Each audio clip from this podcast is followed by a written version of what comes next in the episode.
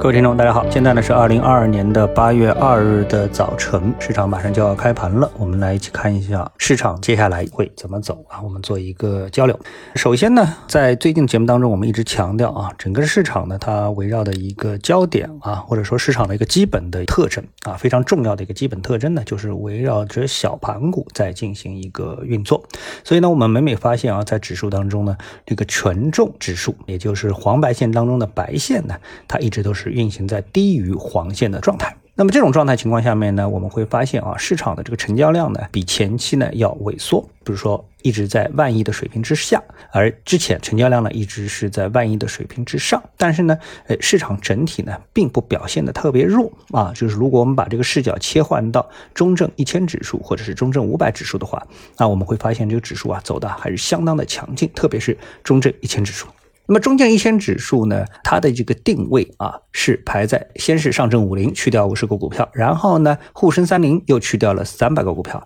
在中证五百再去掉了五百个股票啊，那么这就是八百五十个股票，在这个八百五十个股票之后的市场中的这个相对的优质股一千只，哎，这就是中证一千。所以，当这个中证一千这个指数被列为有期货、有期权进行可以操作的时候，那么这一千只股票啊，它立马就被激活了啊！当然，很多投资者他不一定搞得清楚啊，这一千只股票当中哪些是属于这一千只的，呃，哪些属于一千外的啊？但是总体上呢，它就是说，哎，小盘股的春天到了。所以现在这个市场啊，它就是基本上就是属于小盘股的春天。啊，资金呢，哎，更多的是向这个小盘股在进行转移啊。那么整个市场呢，就是有人气，但是呢，并不是表现的非常火爆，特别是在指数上，哎，但是隐隐的。慢慢的，哎，指数就在往上推，所以这时候呢，我们的这个交易的逻辑啊，呃，有的时候我们就会发现，啊，其实啊，板块的逻辑、行业的逻辑啊，就不是很强烈了。啊，因为这一千只股票它分布的行业太广了，所以我们看到每天啊涨停板非常多，实际上这种现象在前期也有。过，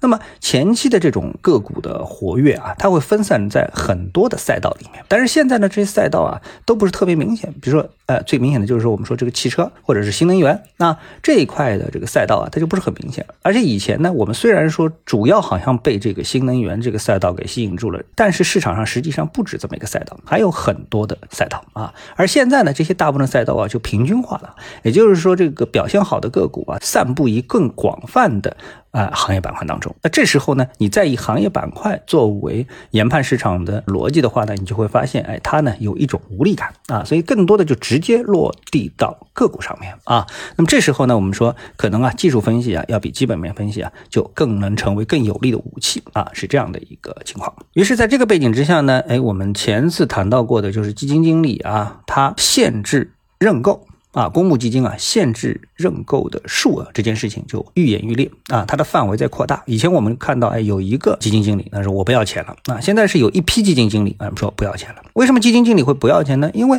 基金经理他们的这个交易的模式啊，是集中在是以行业。啊，行业分析为主要逻辑的这么的一个状态当中，对吧？因为我们知道基金经理一般他都有行业研究员的这样的一个背景，比如说他研究医药的啊，研究这个金融的啊，或者研究生物的啊等等，包括什么新能源，对吧？啊，所以呢，他们的这选股的时候呢，他们离不了他们熟悉的这个赛道。所以当现在这个市场啊，哎，呈现出一个什么？第一，指数滞涨；第二。啊，这个市场的活跃分布在更广泛的小盘股当中啊，这个呢，对于啊我们的这个公募基金经理来说的话呢，他们的研究啊，显然很难覆盖到这个层面上面啊，这个因为人的精力是有限嘛，对吧？啊，所以他们呢都是研究这个行业当中领头的这些股票，而这些领头的股票呢，他们要么在三零零里面，要么呢就在中证五百里面，很少会涉足到中证一千啊这个样本当中的这个股票，所以呢就会演的这个手足无措。啊，那么为了保住之前的这个胜利成果，所以呢，索性哎，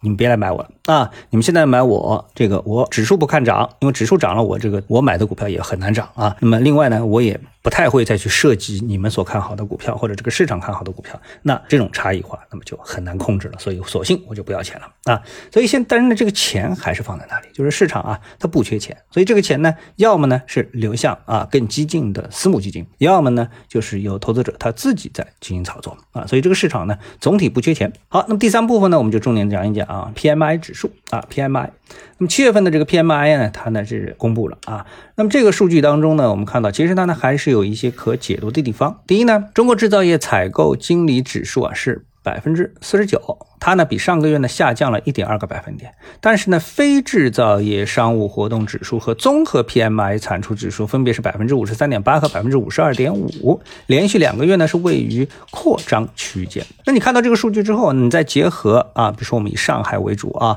这个结合我们的五月份和六月份的上海的风控。啊，那么这时候我们知道，那一定整个的经济是这个收缩的，而我们的这个 PMI 呢，它是个环比数据，它不是个同比数据，什么意思呢？就是我们七月跟六月比啊，而不是今年的七月和去年的七月比。我们今年的七月和去年的七月比呢，这叫同比数据；我们今年的七月和今年的六月比呢，这叫环比数据。所以呢，我们看到呢，这是环比数据啊。那在这个环比数据当中呢，我们看到七月份的数据要比六月份好，那应该说是比较显而易见的事情啊。那六月比五月好，那就更。理所应当了，对不对？也就是说，我们的指数一定是越来越好，因为我们的四五月份实在是太差了，对不对？但是即使在这种情况下面呢，我们看到我们的制造业采购经理指数啊，这个七月份啊变成百分之四十九，比也就是七月比六月还要下降一点二个百分点，这个呢就让人比较失望了。啊，让人比较失望了。我们看到，在调查的二十一个行业当中啊，有十六个行业的商务活动指数是位于扩张期间，其中包括什么？其中包括你不太敢相应的航空运输、住宿、餐饮等行业高于百分之六十啊，百分之五十以上就是景气的，百分之六十已经是非常景气了，对吧？